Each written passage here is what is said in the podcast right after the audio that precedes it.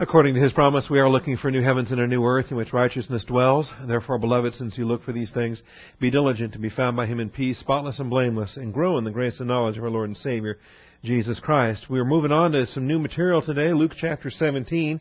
We've been in John 11 for some time now, dealing with uh, Lazarus and his resurrection. And uh, a couple weeks ago, we focused on episode 27, which was the reaction to the resurrection of Lazarus. Uh, for many, it was a rejoicing and a celebration and giving glory to God. Uh, for the Pharisees, however, it was about the worst thing imaginable. They uh, were livid. They, it was unacceptable, intolerable that Jesus was accomplishing the miracles that he was accomplishing because too many were believing in him. Too many were observing the miracles and they felt that they had to stop it. And if they didn't stop it, then uh, the whole world was going to follow after him. So um, in any event, isn't that interesting how the two directly opposite reactions can come? And it's the same thing today. Uh, the two opposite reactions to the name of Jesus Christ today. Those of us here, we love Christ. He saved us. We we worship Him and, and study His Word daily, and, and that's just the opposite of how typically the world views Jesus Christ in terms of uh, well, you know, His name is a swear word in in most uh, unbelieving applications. Well, something similar to that's going to come up in today's class. Uh, I'm actually going to cover two episodes, episode 28 and 29, all in the same uh, lesson, although I have given them separate outlines. Uh, we'll cover them both here today as we look at verse 11 and then verses 12 through 19 back to back. So uh, we've been in the midst of uh, Luke 17, verse 10 and a half. Okay, Luke 17, 10 and a half uh, is John chapter 11, and now we're ready for um, Luke 17:11 and following. While he was on the way to Jerusalem, he was passing between Samaria and Galilee. And as he entered a village, ten leprous men who stood at a distance met him. And they raised their voices, saying, Jesus, Master, have mercy on us. When he saw them, he said to them, Go and show yourselves to the priests. And as they were going, they were cleansed. Now one of them, when he saw that he had been healed, turned back, glorifying God with a loud voice. And he fell on his face at his feet, giving thanks to him, and he was a Samaritan. Then Jesus answered and said, Were there not ten cleansed, but the nine, where are they? Was no one found who returned to give glory to God except this foreigner? and he said to him, then verse 19, Stand up and go, your faith has saved you or made you well. I prefer the saved you language of salvation there, and that's what we will develop here in our study. All right, this is where we are, Luke 17 today. Before we begin, let's take time for silent prayer, giving us the opportunity to dress appropriately in our priestly garments, cleansed and ready for worship in God's presence. Shall we pray?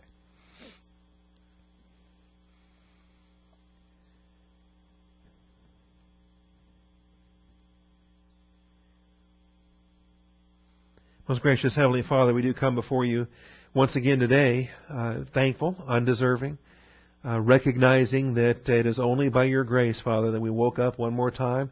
Only by your grace you've supplied one more Bible class opportunity, uh, a building to meet in, and uh, a location, Father, for our prayer times and our Bible studies. We thank you for the uh, graciousness of Live Oak Bible Church, allowing us to continue in their in their facility, and we are excited about the construction ongoing and looking forward to the move in your perfect timing. Father, uh, as always, we're committing our time before you for your glory, for your good pleasure, for your faithfulness. Uh, you are faithful to guide us in the truth. You are faithful in your spirit to teach us all things. And you are faithful in your promise that your word will not return void, but will accomplish all that you sent it for.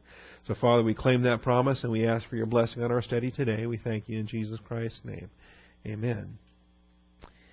All right, Luke 17:11. The word begins is uh, awkward, particularly when you use it over and over and over again.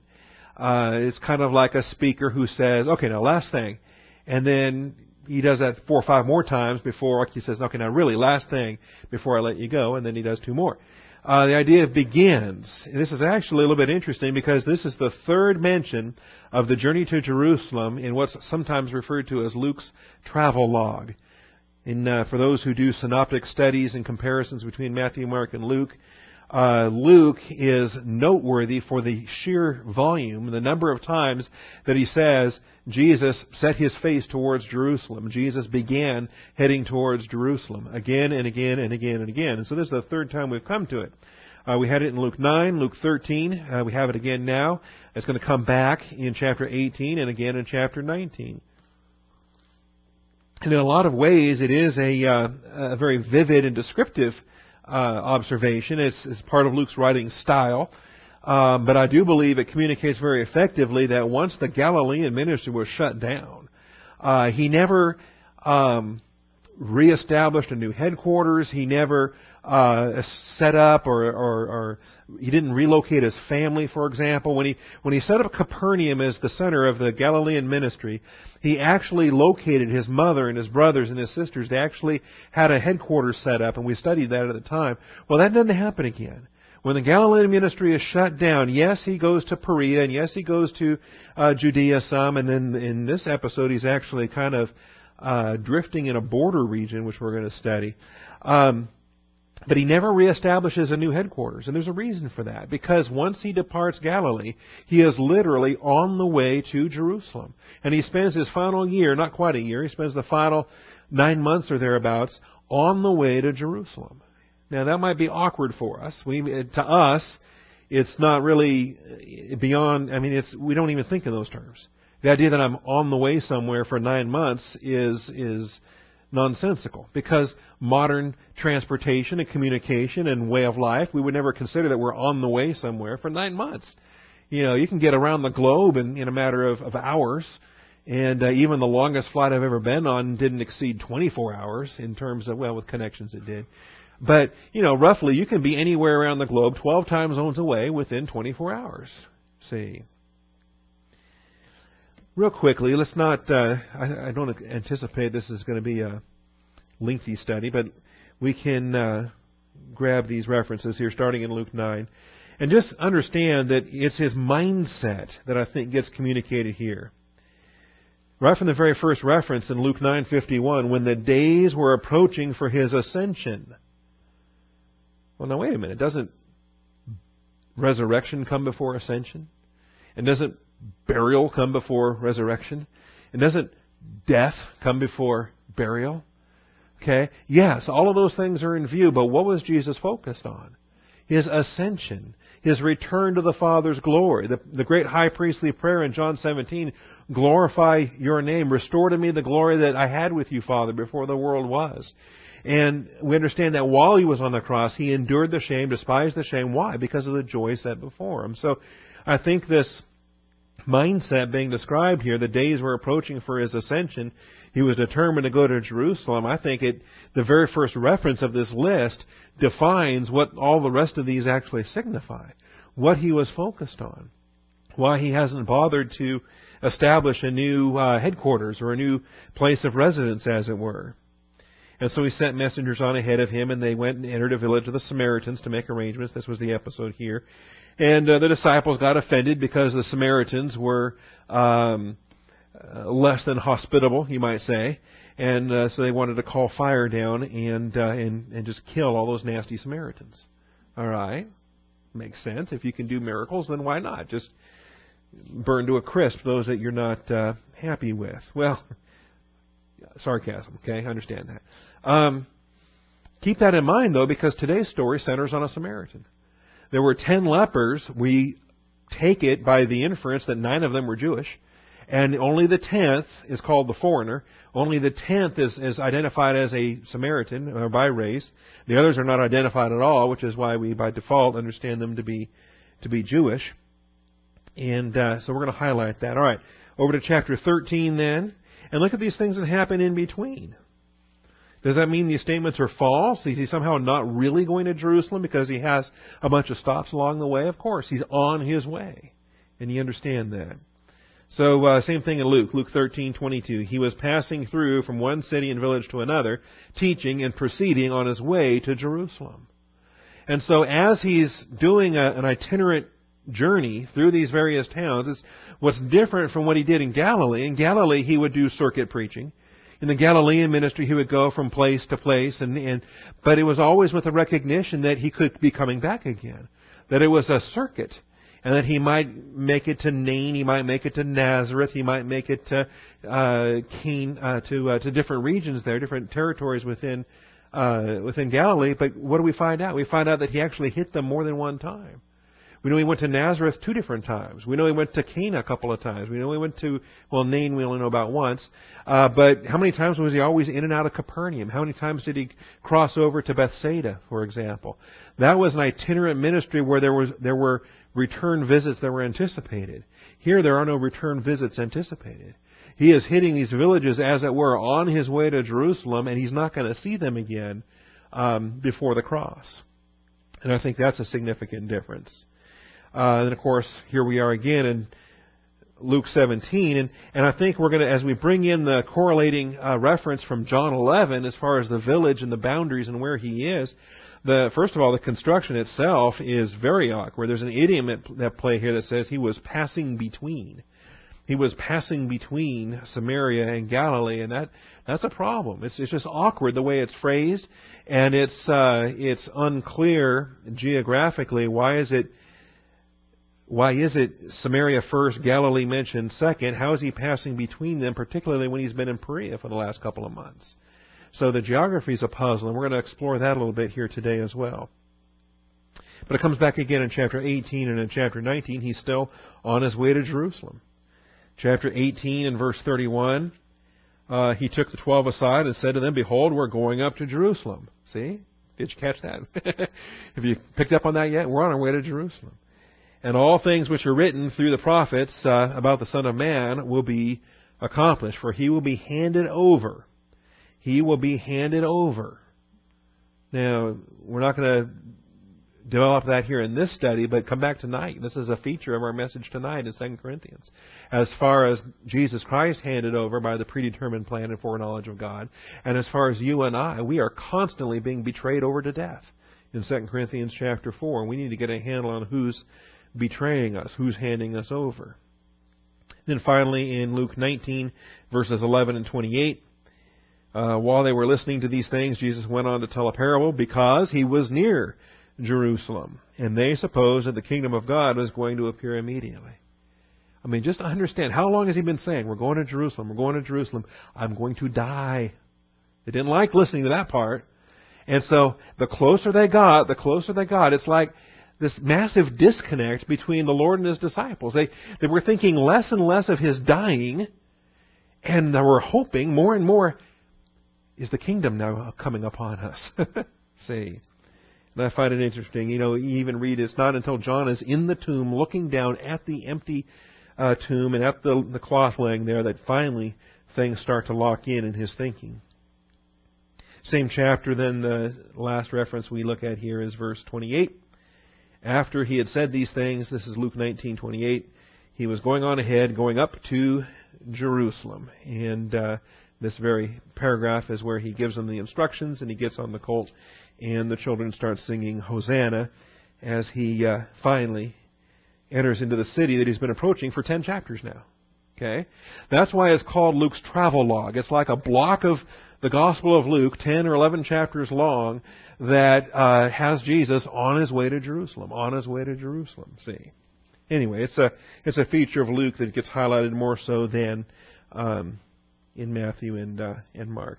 Now, secondly, this idiom, this this phrase, through the middle of Samaria and Galilee, through the middle, dia meson, and you got dia plus you got an accusative of mesos and uh, you know when you're expecting a, a genitive and you see an accusative, and then you find um, the order being Samaria and Galilee instead of Galilee and Samaria, you would think uh, normally that Galilee's to the north and Samaria, and then Jerusalem. If you're progressing towards Jerusalem, the order seems backwards.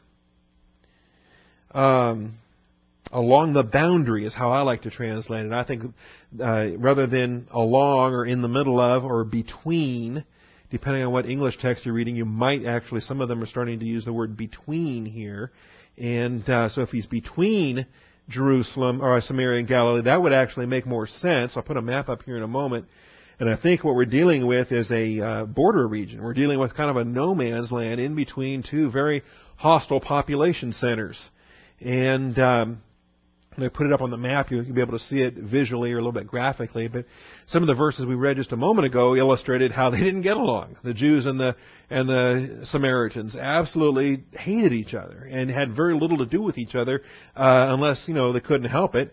Um, if they had their preferences, they would never meet one another ever again. So I like uh, along the boundary of uh, Samaria and Galilee. Now let me just remind you here. Stay. I mean, if you want to turn, you can to John 11, but I'll be right back here in Luke 17.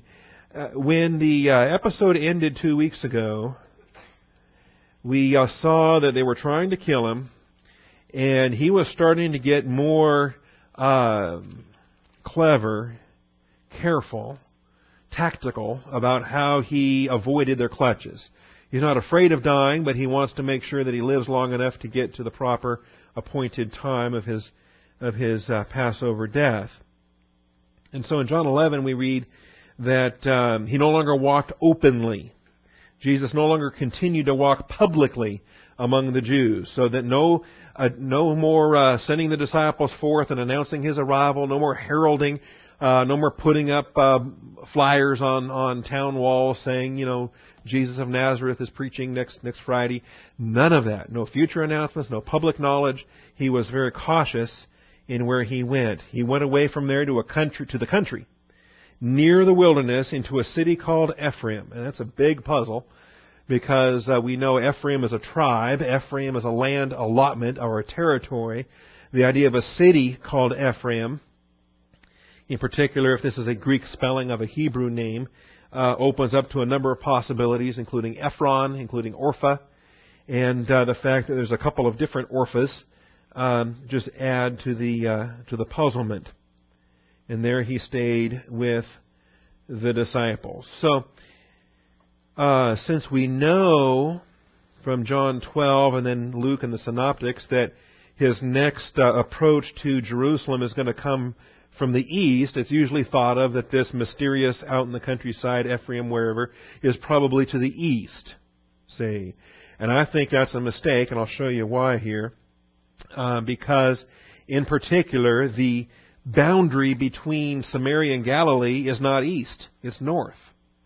And so I think if we're going to be consistent, if we're going to reconcile John 11 with Luke 17, we need to quit looking for this Ephraim city uh, east or northeast of Jerusalem and really look more north, and I think actually northwest. In other words, he went to the exact opposite of where they thought he might be, which is what you want to do if there's people looking for you and, and want you dead. All right? Be where they don't expect you. And don't be where they do expect you. Make sense? All right, well, the Jezreel Valley provided a borderland, a borderland crossroads.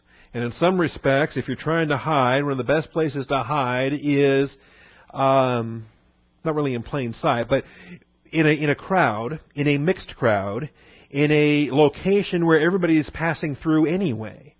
And so, if if everyone's passing through anyway, then one more person passing through doesn't attract attention, or a dozen people passing through doesn't attract attention.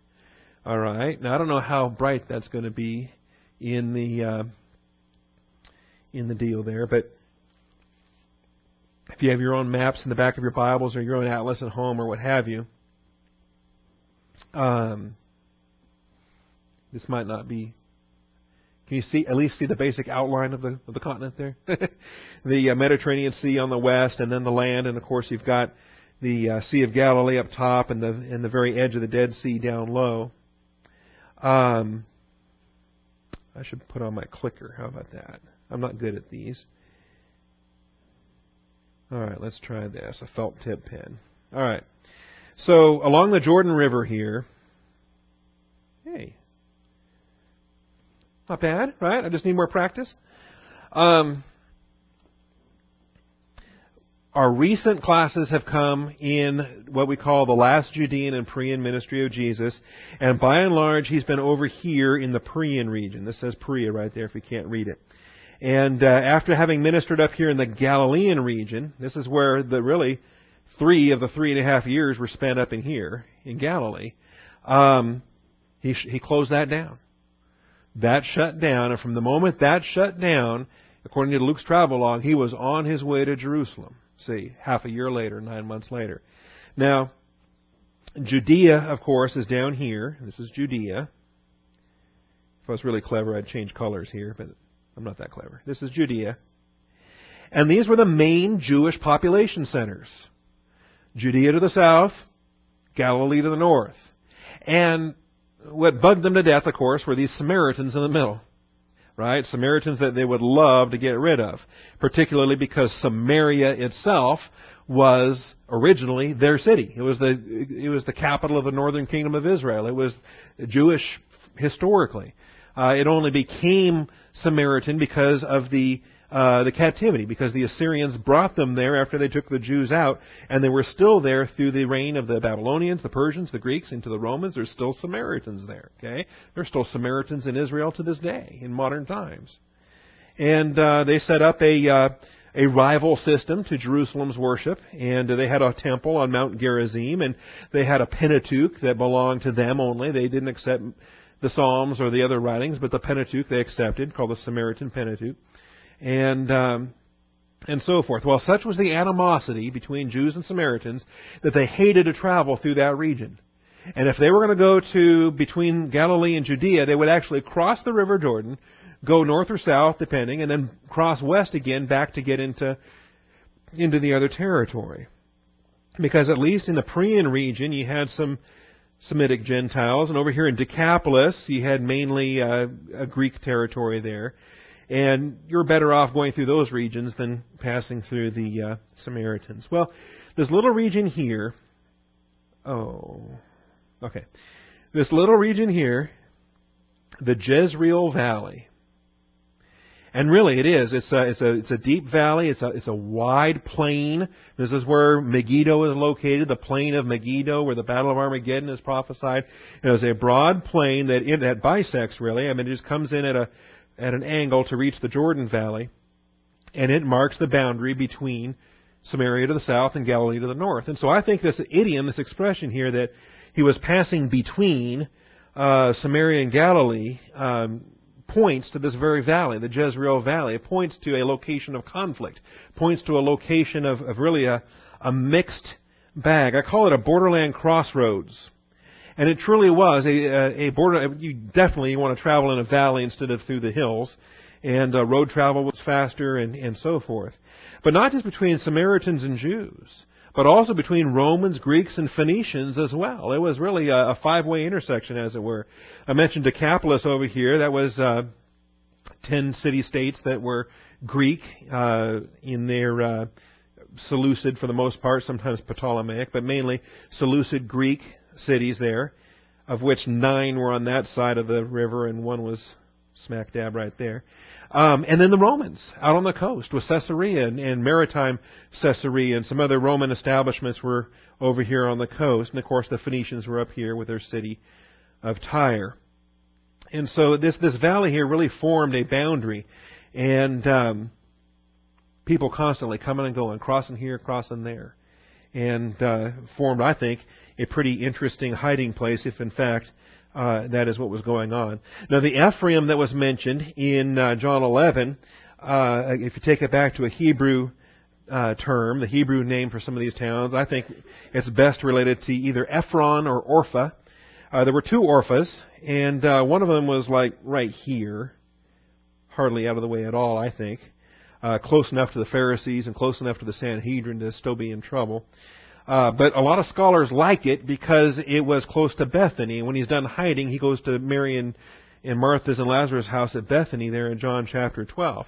On the other hand, I prefer to put it up here. There was another Ophrah up here on the boundary between uh, Samaria and Galilee.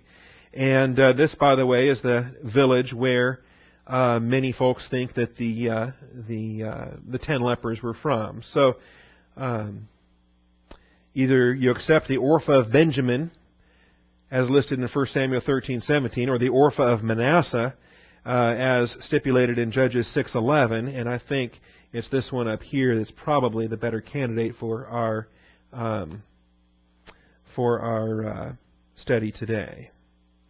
Let me erase all ink on slide. There we go. Let me go back to a pointer. All right. Won't do that again. That's that's hard work. All right.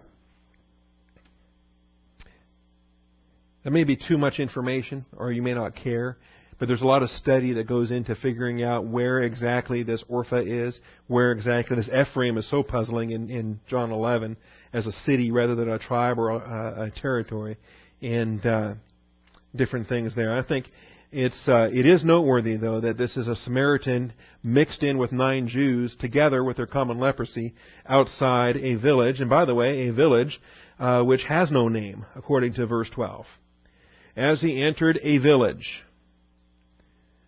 So, I mean, if it was absolutely critical that we pinpointed the location, then uh, the Holy Spirit really should have inspired the name of this place so that we would know uh, where this happened to be.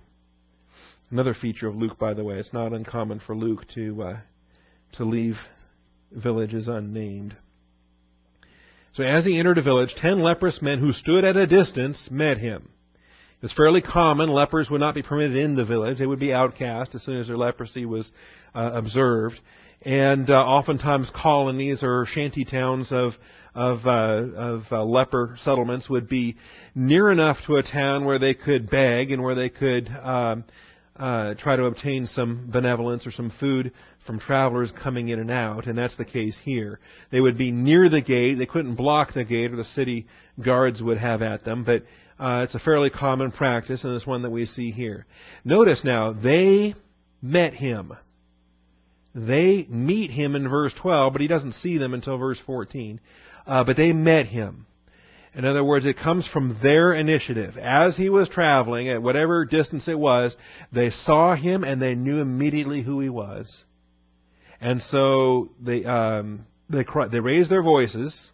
Of course, there were Mosaic law stipulations against this. If you were a leper, you could not get close enough to somebody um, because of the fears of how contagious it was and so forth. Um, so you had to shout. You couldn't get close enough to not shout and uh, and be heard. So Jesus, Master, fascinating term. I'll give you the vocabulary on that in a moment. It's not our normal term for Lord. Jesus, Master, have mercy on us. And so when he saw them, and it is, it is explicitly spelled out here that he took no notice of them. He didn't even know they were there until they shouted to him, and that got his attention. When he saw them, he said to them, Go and show yourselves to the priest. So the order on this is kind of interesting.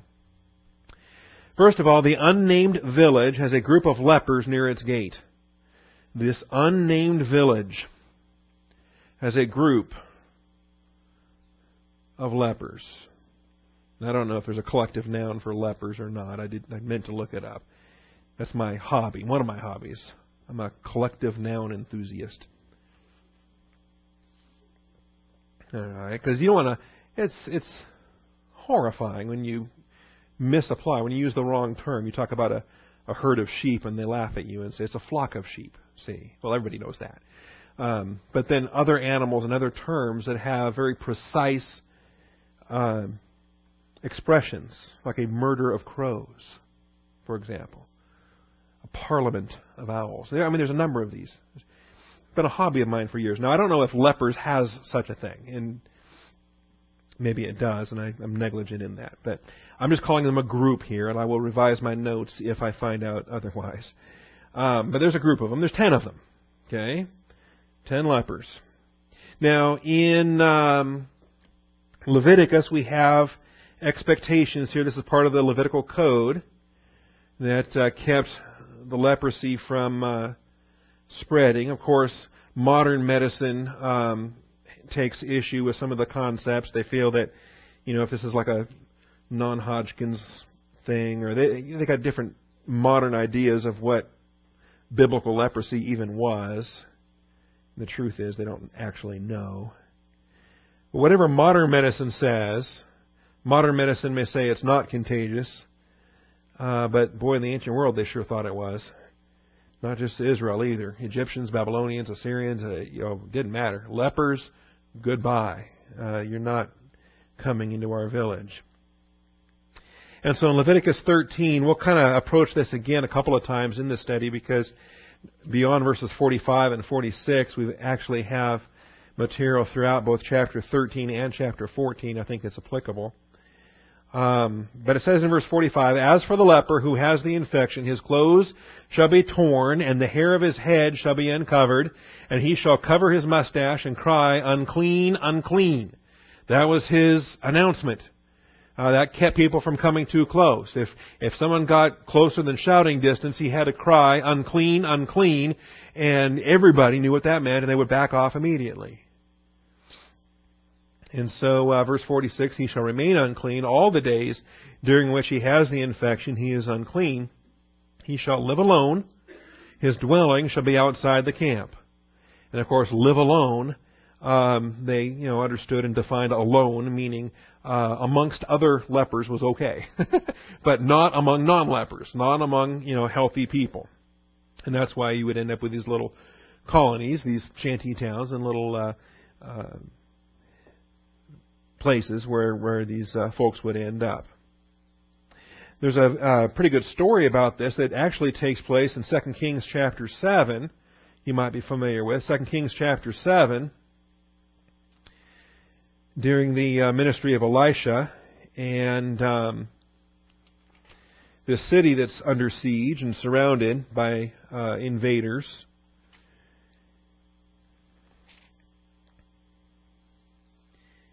And uh, interestingly enough, Samaria is the locality here.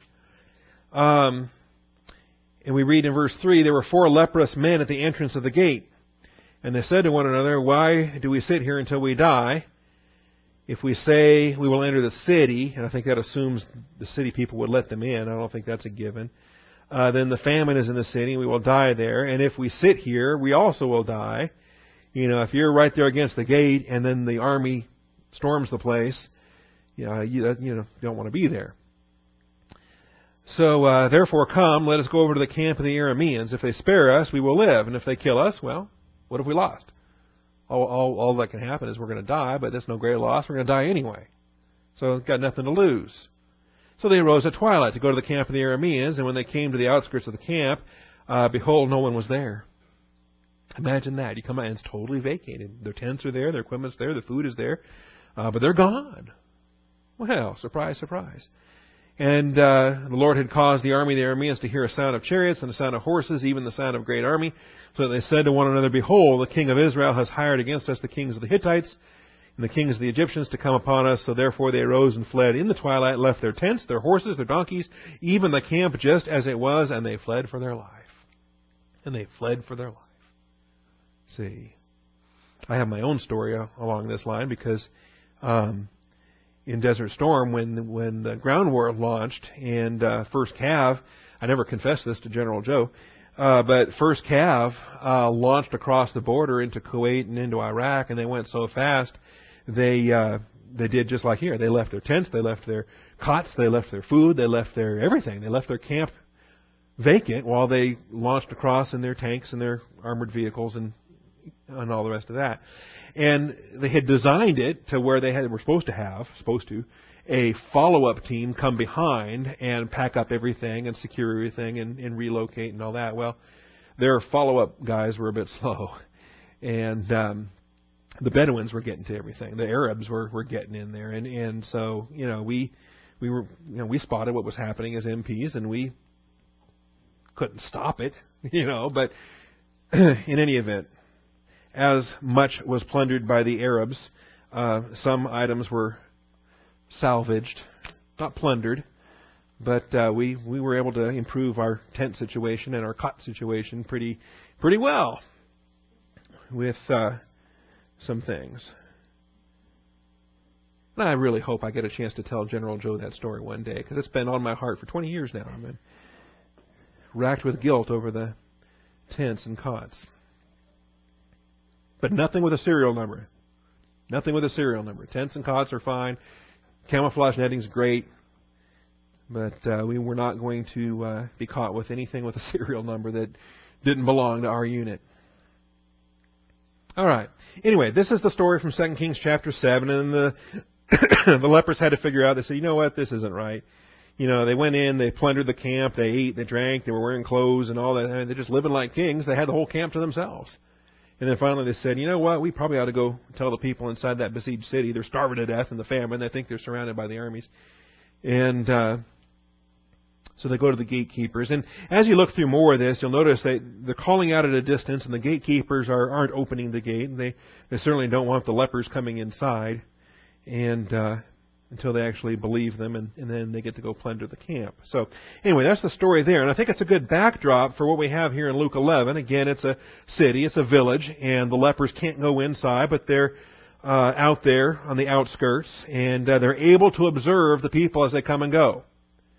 And maybe even from a cons- place of concealment, since Jesus didn't spot them, but they spotted him.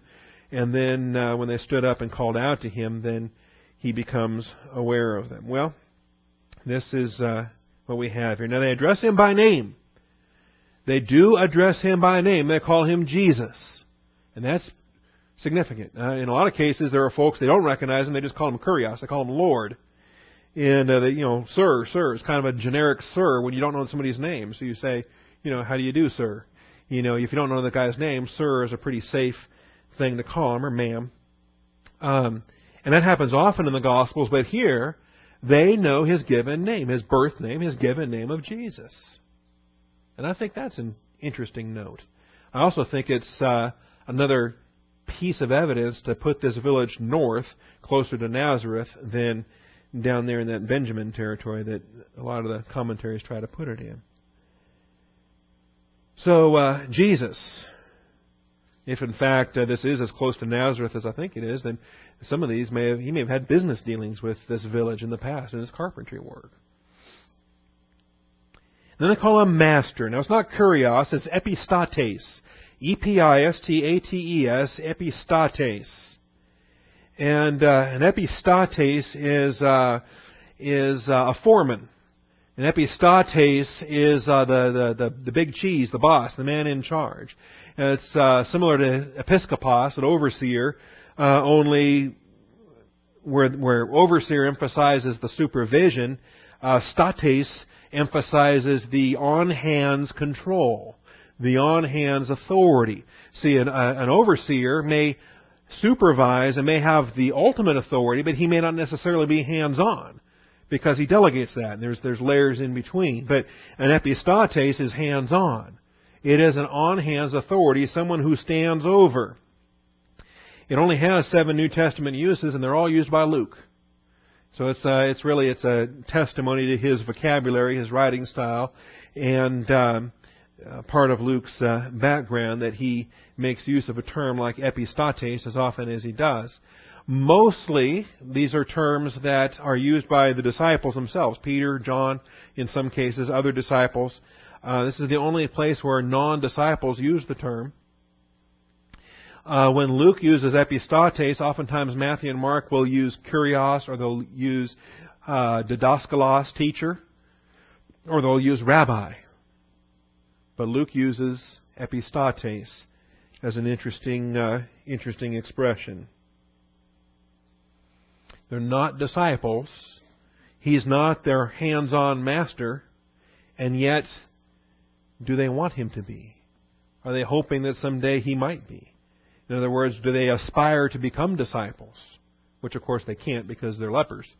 But calling him, um, you know, it'd be like, uh, you know, if, if there's a, uh, a sensei that you want to study under for your martial arts training, and you go up and you call him by that title, hoping that he will accept you as his trainee.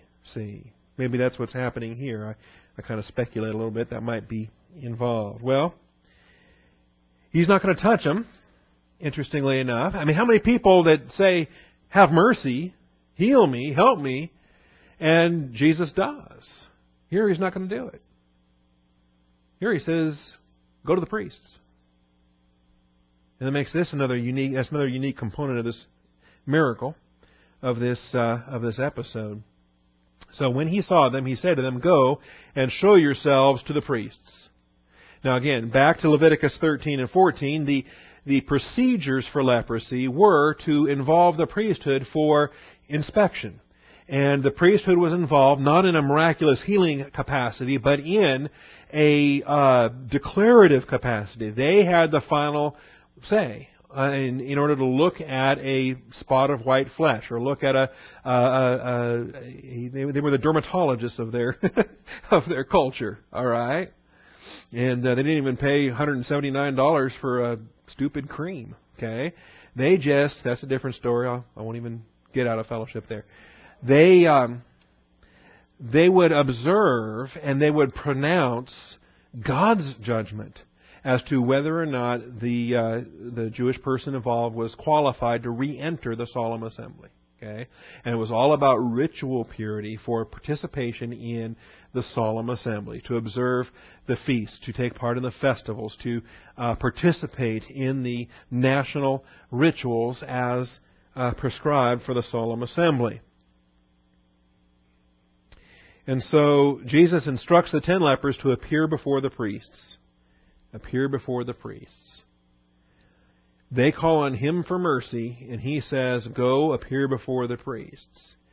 And he doesn't say, um, When you do, they will pronounce you clean, interestingly enough. But when they turn, when they leave, that's when their cleansing takes place. It does not take place until they obey his order. And as they're on their way to the priests, that's when the the miraculous healing takes place. Now, let's see, I've got 15 minutes left. The, there are long chapters in verses 13 in Leviticus 13 and 14. So, um, if I hit the brakes now and uh, go through that, then we aren't going to cover this today. So let's just assign that to you as homework, and and uh, I don't really want to get into skin blemishes today, so let's just skip that. How about that? But he instructs them. Here's what you got to do. He says, "Go appear before the priests," and that was uh, again following Mosaic law. That's what was expected. A leper when the infection had run its course, if he felt that it was diminished and that he was cleansed, then he could go and, and appear. And, and then with the ruling of the priest, he could be readmitted to, he'd have to offer a sacrifice and do the cleansing ritual, but he would be offered, uh, permitted back into the solemn assembly to participate in the, uh, the activities there. Now, of course, one guy who could not is the Samaritan you know, even if the priest looked at him and said, "Yep, all ten of you are completely free. You're all leprosy free, clean bill of health, grade A, 100% cleansing, total remission, um, kind of a thing." Well, only nine of them would then be welcomed by the Jewish priesthood to enter into the solemn assembly and participate in the in the uh, the uh, the matters there. This Samaritan would be stuck out. Why? Because he's a Samaritan. He's not a part of the covenant nation, not a part of the, the solemn assembly. And so, amazingly enough, of course, who's the one that shows the appreciation? Who's the one that worships God? Who's the one that offers the thanksgiving, that returns and, and bows at Jesus' uh, feet? The last one you would have expected. And uh, I think it's a tremendous story with respect to salvation, with respect to some other patterns here, and that's what I want to spend our final minutes on. Uh, dealing with here. So he instructs the ten lepers to appear before the priests, and uh, notice it was the obedience, obedience to Jesus' instructions that produced the healing benefits. Obedience to Jesus' instructions produced the healing benefit. I haven't used the word faith yet. Because I believe in this chapter it's incorrect to apply faith to the nine. I believe the nine Jewish lepers, uh, we don't see belief applied to them in this, in this verse. We see it applied to the Samaritan individually as a singular. Your, you, singular, faith has saved you, singular. So it's, it's your singular, faith singular, has saved you singular. Talking to the one guy, the Samaritan, not with reference to the nine. And I think that's significant. They were not saved as we understand it. They did not apply faith as we understand it, although they did obey. It's not called faith, it's called obedience. Now, obedience to Jesus' instructions produced a healing benefit. They said, Have mercy on us. He says, Go, and they go, and having gone then, they're healed. They're healed. See? Does that bother you? You say, Well, I kind of. He wouldn't heal unbelievers, would he? I mean, can't we assume that they get saved too? Well, you can assume whatever you like, but when you do, know what you're doing. know that you're assuming, okay? And understand that when you're assuming, you're going beyond the text. What does the text say? Text never applies faith to the nine, only applies faith to the one. And unless you have some kind of a hang up that doesn't allow Jesus to heal an unbeliever, then uh, you don't really have cause to try to insist that that's not the case. Um, you know, when he heals the nobleman's son, when he heals the synagogue official's daughter, when he when he does a lot of healing, does he ask about their salvation before he heals them? He probably healed a lot of unbelievers, many of which hopefully got saved later on, uh, or you know, in response. But it's obedience to the instructions that produce the benefit. Okay, everybody in Egypt that obeyed the instructions, that killed the lamb, smeared the blood on the doorpost, ate the meal, and were dressed and in readiness, they got to walk through the Red Sea on dry ground. They benefited by obedience. Were they all regenerate with eternal life? Were they all saved? We don't know that. And we think a sizable number of them were not possessors of eternal life. They were actually idolaters, bringing their idols with them through the Red Sea, through the wilderness. And um, yet they obeyed, and there was a benefit for obeying. That's what I want to stress here today. Obedience to Jesus' instructions produced a benefit. Now, what's the benefit to not having leprosy? It's nice to not have leprosy, right? I mean, yeah, it's nice to more than nice, of course. It's healthy. It's it's uh, you can conduct business. You can have a normal work life. You can have a normal family life. You can have a normal uh, reconciliation with your culture, with your society. You can go back to living inside the village instead of the little shanty town outside the village. There's a lot of benefits, but they're all earthly benefits. Okay. In addition, of course, to being readmitted to the solemn assembly, there's a spiritual benefit if you're spiritually minded. But in practical terms, it's, it's earthly benefits. You know, there's unbelievers that benefit by following God's, you know, obediently to God's instructions. There are unbelievers that have, that benefit maritally. They're not saved. They're going to go to hell when they die. But before they go to hell, and while they're still here, they are applying biblical principles within their marriage. And so they have integrity towards one another. And they don't cheat on one another and they're they're fair to one another and they uh, they they're following principles. Remember marriage, family, the, the laws of divine establishment, nationalism. They weren't they're not spiritual laws given to Christians. They're establishment laws for temporal life living for the orderly function of the human race. And if an unbeliever uses those practices, can, can unbelievers raise respectful, obedient children? Sure. They can raise total monsters too, but then again, so can Christians. okay? They can have good marriages, earthly speaking. They can have crummy marriages, earthly speaking. Christians can have crummy marriages, earthly speaking. Are they going to be obedient to the commands? So there's a obedience here, but don't confuse the obedience and the benefit, the fact that they got healed, with the spiritual reality that says they got saved, because this passage doesn't say they get saved. He tells the, the one man, Your faith has saved you. Now, nine lepers continue on, but one leper turned back. One leper turned back. And so far as we understand it, he never does make it to the priests. I think he understands the reality. I believe that he comes to a faith conviction that he doesn't have to go to the priests. That once he made that step towards the priest, he had demonstrated the faith the faith obedience. It's like when Abraham took the knife in his hand and started to thrust it down. He didn't have to finish the knife stroke. He didn't have to kill Isaac. In fact, God prevented him from killing Isaac. But he had to take that first step. He had to take up the knife. He had to make that motion until the Lord restrained his hand. And then, test complete. Lesson learned. Father pleased. Christ glorified.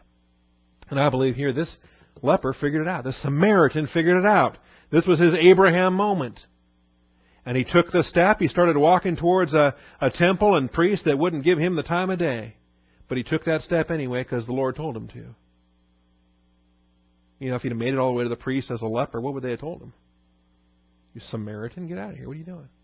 Go to your Samaritan temple on Mount Gerizim. We don't have time for you. Okay? In fact, there's a notice posted on the gate that says you can't come in here. We'll see that here shortly.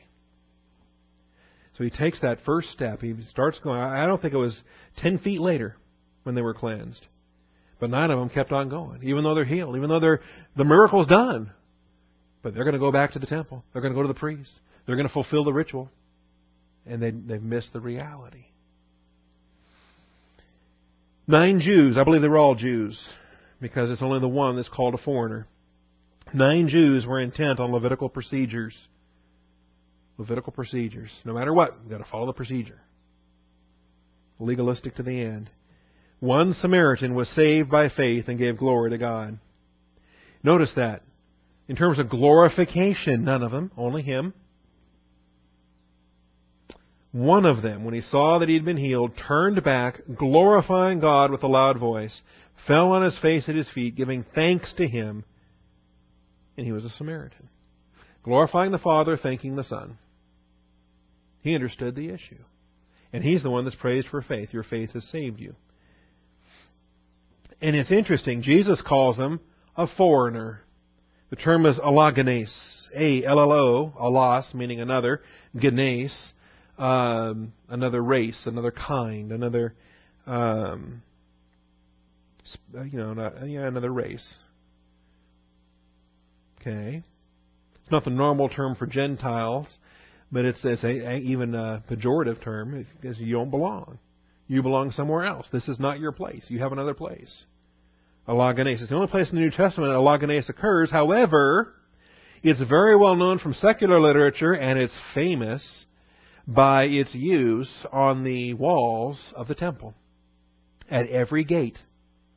At every gate, this inscription was, was written, Medena eis per euestai.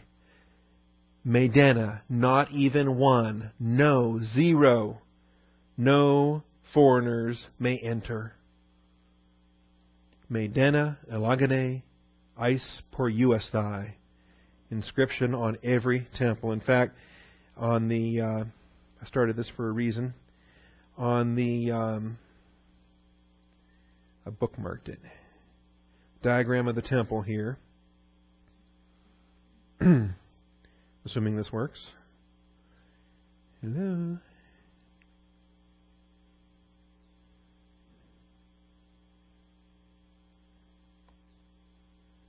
Okay, it's not going to work.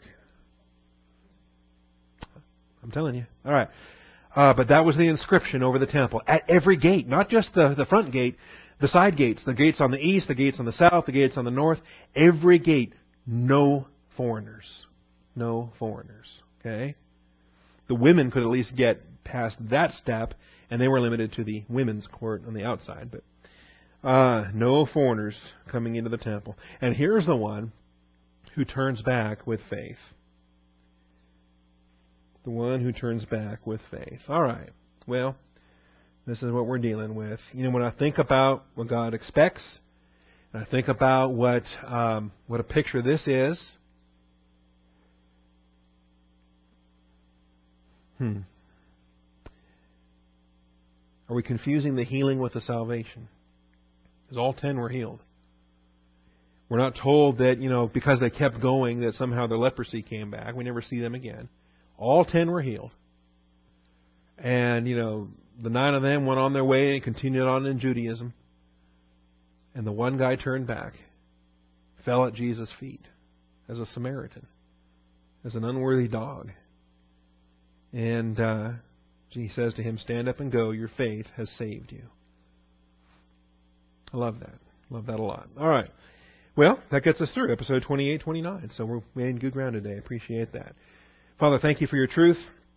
Thank you for your faithfulness. Thank you for this study. And Father, I pray that that uh, the impact from this message would uh, sink in for each one of us to appreciate the distinctions between uh, earthly benefits that may accrue due to obedience to principles and uh, true reality that takes place when believers walk by faith. Father, never let us confuse or blend spiritual life with establishment life. Never let us confuse uh, patriotism and political involvement with the Christian way of life or anything remotely spiritual or eternally rewardable.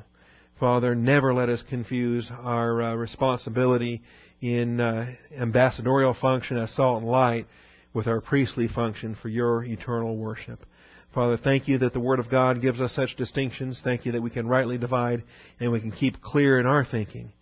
Please, Father, don't allow us this to get muddled so that our thinking becomes unclear, so that we get sidetracked into causes and crusades and marches and, and non issues that are going to penalize us at the judgment seat of Christ and uh, cause us to have a diminished capacity to glorify the one who is worthy of so much more. Father, I thank you for these lessons. I thank you for these principles. And I thank you, Father, in Jesus Christ's most precious and holy name. Amen.